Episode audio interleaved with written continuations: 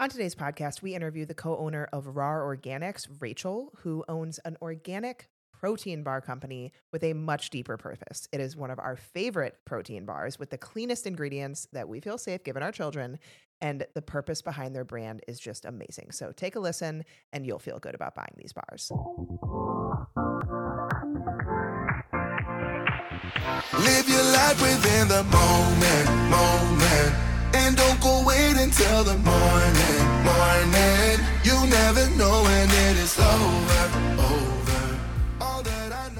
Welcome to the Food Code. Today we are very excited. You guys have heard us talk about how our kiddos love the new protein bars that we found a few months ago, Rawr Organics. And so we have Rachel, one of the co founders uh, and owners of the company, with us today. And we are going to talk how all things Rawr, um, how the company got started, their bold pursuit mission, all of the um, things that they do to give back to children who are in need, uh, which we we love so much. So we're excited. Thank you so much, Rachel, for joining us. Welcome to the Food Code.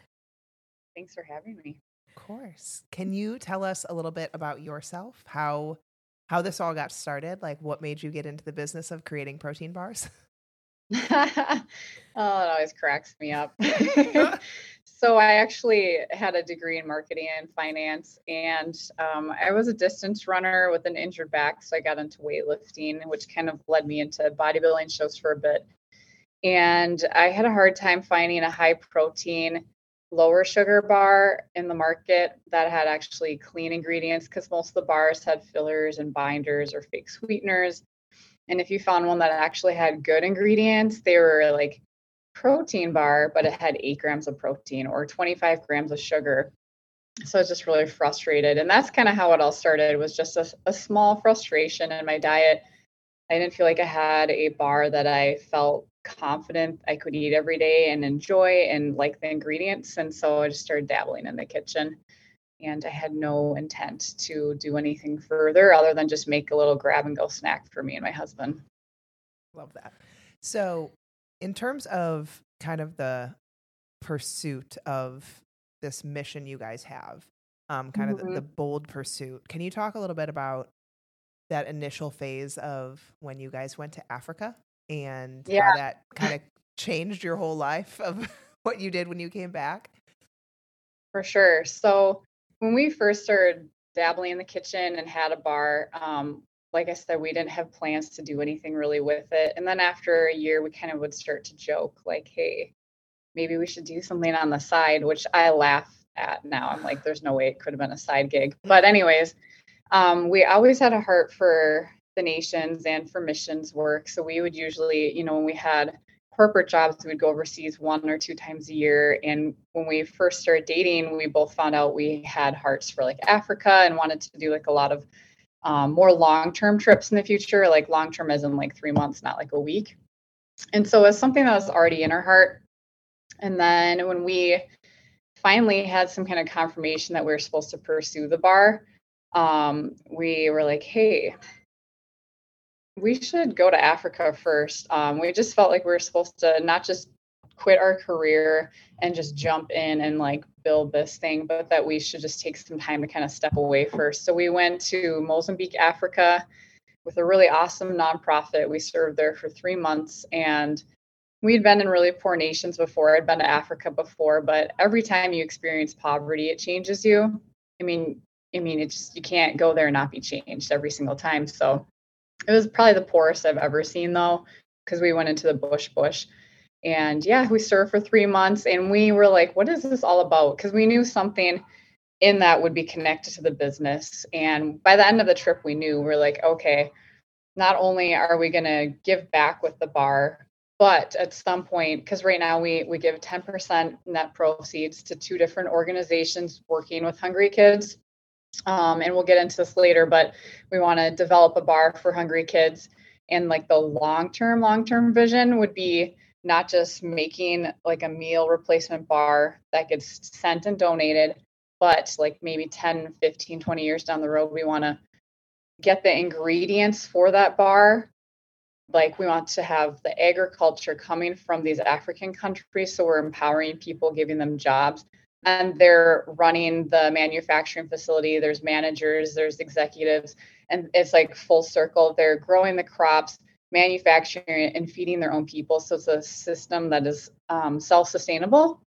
Um, but yeah, so right now it's just kind of like the baby stages of that. We're donating to these organizations that are sending bean and rice packs home with kids. And um, we have good relationships with who we donate to right now. So someday when we have the meal replacement bar, it would be easy to continue to partner with them and have our products sent out with theirs. I love that. That's amazing. yeah, Absolutely amazing. that long term vision, and it'll happen for you guys. God's got a plan, Mm-hmm. right? Uh, he's put it in your heart. You've been there, so that's that's powerful. Um, so I know that you, you know, just on your website, you and you know, I've already mentioned this a little bit. Uh, you weren't able to find a bar, which Beck and I would both agree. Like everything that, um, you know, as functional practitioners, we want to feel good about what we're recommending. And we've had bars in the past that we've liked and tasted good, but again, the ingredients aren't necessarily uh, wholesome. So tell us a little bit about how you developed this. You know, what what's in the bars, the ingredients. Obviously, we know because we have them in our homes um, and our little kiddos eat them. But tell us a little bit more just about how you kind of came up with the bar, as you say. Yeah, it's kind of funny. So the bar just happens to be vegan, but it wasn't intentional. Um, and I know that scares a lot of people with that oh vegan term or plant based, but it was really just because I was sensitive to dairy and gluten, and it was so hard to find a bar without whey protein in it that actually tasted good. And so I knew right away that I would want some kind of plant-based protein powder in it and we landed on pea protein we tried to do a blend and brown rice just made everything gritty and so that's why it's just the pea protein and like pumpkin protein was just really bitter and we dabbled with all sorts of different things and pea protein seemed to be the most subtle in our bar and it has a really good amino acid profile. That's how we landed on that. And then I knew that I wanted like a natural fiber source in the bar, which is why there's flaxseed in it instead of like some kind of strange processed gooey fiber that you might see in some of the other bars out there. And then um, I'm just a peanut butter lover, so that was our first flavor was our dark chocolate peanut butter bar. So the base of each bar is um, pea protein, flaxseed, Himalayan sea salt. There's just a teeny bit in there, and then a nut butter. And every bar will have those ingredients. Can you hear me? Okay. Yeah. Yeah. Okay, and the nut butters in the bar vary. So we have like different nut butters. And then for the liquids in the bar, a lot of that doesn't change either. They all have um, organic coconut nectar and organic unsulfured blackstrap molasses. And we chose those sweeteners because my husband used to be really sensitive to higher glycemic foods. He was pre type 2 diabetes and he reversed it through eating low glycemic whole organic foods. And so we wanted real food sweeteners that were not going to spike you. And I just, there's no way I was going to put like sugar alcohols in the bar or even sucralose or stevia. Like even stevia, a lot of people are okay with, but I just think it tastes fakey. And that's kind of how we landed on those ingredients. And there's a tiny bit of coconut oil in there just to kind of help solidify it. But the base of each bar will have the pea protein, flaxseed, and nut butter, um, Himalayan sea salt, and then coconut nectar, blackstrap molasses, and coconut oil. And then depending on the flavors that we have, um, it'll either have like maybe dried fruit or spices. So like our dark chocolate raspberry bar has um, freeze dried raspberries that are ground up in it. Our pumpkin bar has pumpkin powder with pecans and pumpkin spice. And so everything that's added to bring a robust flavor is coming from real food or essential oils or real spices. Do you have a favorite flavor? Um, I'm so boring. I eat the dark chocolate peanut butter one every day still. I love the banana nut. I'm like a huge banana bread person, so banana nut like gives me that little that little kick. Um, Yeah. my daughter eats all of them. The only thing that I will that's a it's a my daughter problem. It's not a bar problem. Is then she just drools peanut butter everywhere because she's like 18 months old. So it just like gets so thick with her spit and the food. But that's any food. But like the bars, any protein bar, and like I mainly give her these because of the ingredients. But yeah, it just turns into like peanut butter everywhere. Hilarious. They're so good. though. My son loves the birthday cake one. Anything with sprinkles Mhm. between you guys and the birthday cake bar and um, the granola butter oat house birthday Mm-hmm. cake. I'm like, kid, you are breaking the bank over here because he wants these every day. Um, if you guys are listening, though, I think we've talked about like our favorite flavors. I highly recommend starting with the sample pack um, because you get so many different flavors there. For me, there I, I like all of them. There's not really one that I didn't like. I'm just not a chocolate mint person, but I love the cookie dough. I'm just a cookie dough girl, and peanut butter chocolate chip is uh, phenomenal too. So if you guys haven't tried, there's links in the show notes with our coupon code. We are not doing anything in terms of profit off this. We give you guys 10% off, and then the company's giving the 10% to the organizations. So just What, a little plug uh, there for and you. you guys make them all to order, which is Yes. amazing. How does that work? Everything is handmade in our facility. And so kind of how that works is um, if you order before Monday at midnight, so like anywhere from like Tuesday of this week till next Monday at midnight, um, I run all of our data Monday night for that week's production. And so then we kind of just figure out how much of each flavor we need. And then by Friday, your bars will ship. So literally, your bars will be five days or fresher when they ship. That's amazing. So, in terms of kind of the the goal with the macros and the calories, was that something that you guys had to play around with a lot? Like when you got when you created this bar, were you still in competition or? Good question. Um, so I was still really into macros when I created the bar. Now I just kind of eat intuitively, but it's just because of years of knowing what I'm putting in my body. So my brain kind of calculates it all. But yeah, I had macros in mind. I really wanted the bars to be about 20 grams protein just to be like a stable snack. So if you're not going to eat for a couple hours, you know you're going to be satisfied. And then the bars are a little higher fat than I probably originally wanted, but it was the only way to really bind them without having to add junk to the bar. And actually, the fat really helps hold you over too. So the high protein, high fat, you'll feel really stable for a long time. And then, but yeah, so my goal was 20 grams protein, and I wanted the carbs as low as I could keep them while still having an, a delightful flavor. So, like our lowest um, net carb bar is our peanut butter, almond butter, and raspberry, which I think, let's see, I'm so nerdy. I have these at my desk. Um, 11 net carbs for raspberry and almond butter, um, and 12 net carbs for our double dark chocolate mint, 11 net carbs for peanut butter. So, those are like the lowest net carb ones. Um, but yeah, none of them are too crazy. And the lowest sugar um, is nine grams, which is also the raspberry peanut butter, mint, and almond butter. And that, like I said, is just coming from real food, low glycemic sweeteners. Yeah, I love that. Um, I have just, and this is kind of like a personal question. My husband uh, just handed this to me, but one of our practitioners also will appreciate this. And you can totally say, I don't know, and we can move on from this. But what we see a lot of times, especially when we're dealing with clients that have a lot of gut uh, issues, is they struggle to find a good bar that doesn't have sunflower lecithin. Uh, I know you guys use cashew butter. That's kind of a separate question, but we do see that a lot as well. Um, any insight into why sunflower lecithin is in so many things? Yeah. So it's supposed to be like an emulsifier. And so it's supposed to help bind. And so that's why you'll see it. And so, like, because our bars are handmade, we don't have emulsifiers. But in order to scale, most people need to have machinery. And so they're trying to find like the cleanest way to emulsify or bind the product. And they're probably landing on that because it's like the least evil. Yeah.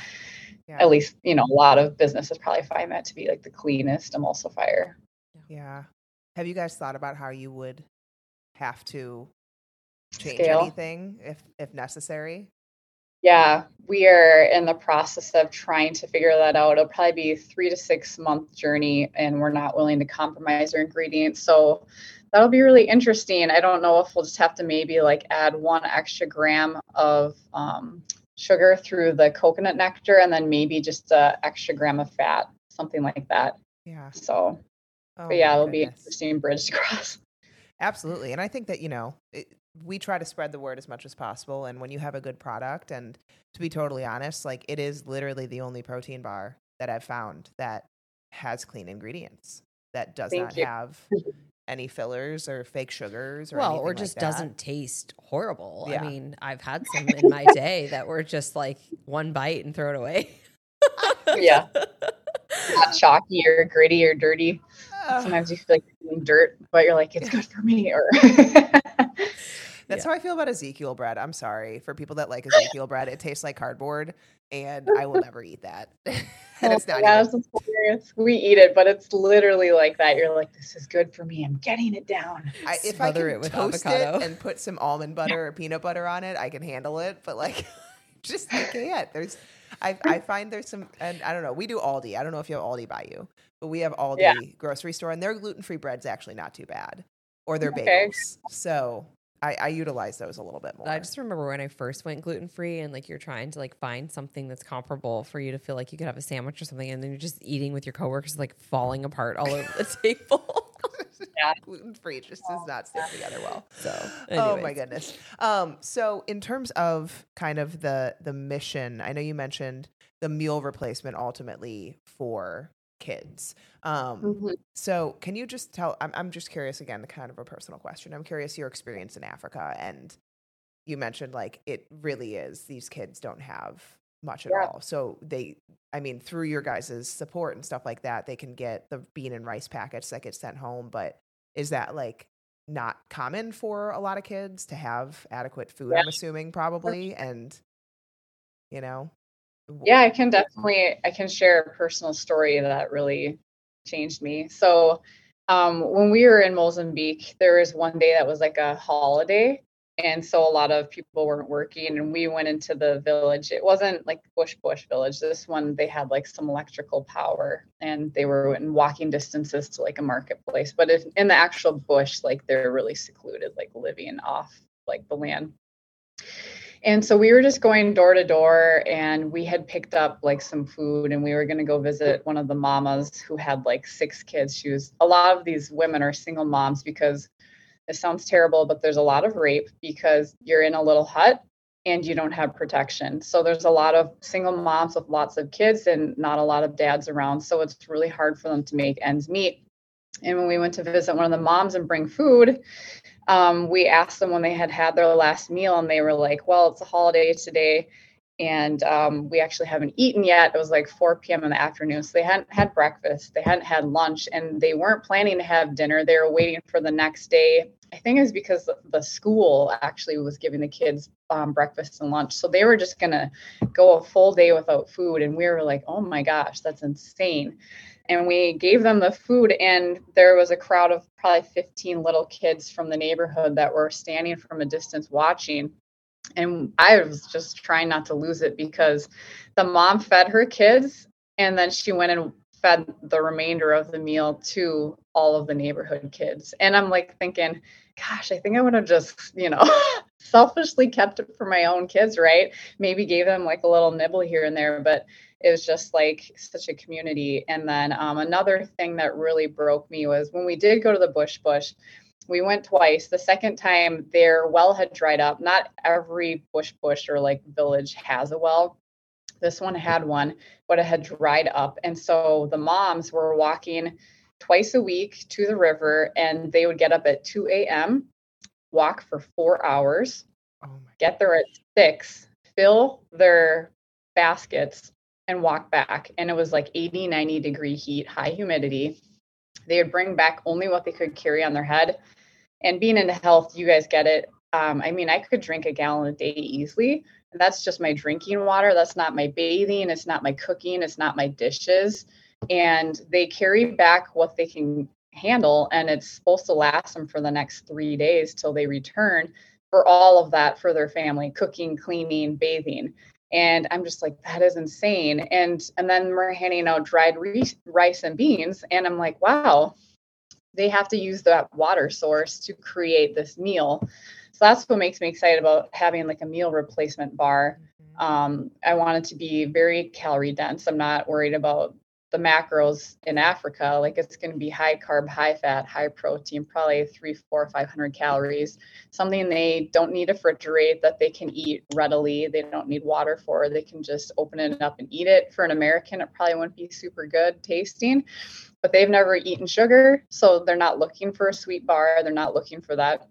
But we're kind of thinking we want to use like foods that their body's already digesting and recognizing. So probably some kind of like peanut flour, rice flour, and then some coconut oil, coconut nectar, um, and then maybe put like a little superfood blend in there, something along those lines. That's kind of what we brainstormed so far until we, you know, probably pick the brains of someone who's, I don't know, yeah. maybe like a PhD or working over there. But that's kind of what we're thinking in regards to like a, a meal replacement right now. Um, but yeah, those two stories really wrecked me. The mom going hungry with her kiddos on a holiday, like Fourth of July, I would not go hungry. I tell you, that's the day to be celebrating, right? And then it was like their Independence Day and they were going hungry. And then the one where the moms had to walk to get water, that really wrecked me too. And I mean, you know, I, I think obviously a lot of people pick what they eat here in America by price and by, you know, convenience and all of that. And I think that this is just a reminder if you're listening, when you know you purchase these bars, not only are they amazing ingredients, but it's giving to something that is extremely meaningful. Um, and I don't think that that is probably the case with very many companies. Um, you know, I like to believe that there's some good people out there, uh, but mm-hmm. you know, we we know the story. It's right now, at least, still like a, a, a smaller, moderate company. Um, I hope that you guys grow as big as your heart's desire, so you can help as many people as possible. But I just want I I was curious, and I think that those are both really powerful stories for people to hear and understand that when you're purchasing these, you're also helping um, more than just yourself because they are really yummy. I need to order more. I accidentally set mine up for weekly auto ship, and I was like, "Wait, why do I have why is this shipping every week? I was like, oh, I need to adjust that. But um, no, they are delicious. And I just, we wanted to have you on because obviously, um, you know, as nutritional practitioners, but also small business owners, we want to support companies who have great missions and uh, values and have a great product too. So, as we wrap up here, if you can just let everybody know where they can find you, connect with you, and for everyone listening, there are links in the show notes to go and purchase your bars today with our link uh, that will give you 10% off as well. Yeah, so our Instagram is Rawr Organics. Um, and then our website's just rawrorganics.com. And then if you look for us on Facebook, you just drop the S because someone already stole Rawr Organics. So it's just at Rawr Organic. How did you come up with the name Rawr? Um, yeah, so I had a list of probably like a hundred different names, and I like that Rawr bar rhymes, but also connecting back to Africa, just like the lion, and then also just like I feel like a lion is very athletic, so it's like works with a sporty bar, but also kind of with like the mission and vision. Mm-hmm. Absolutely. I was just curious. Well, thank you so much. This was yeah, thank you. Away.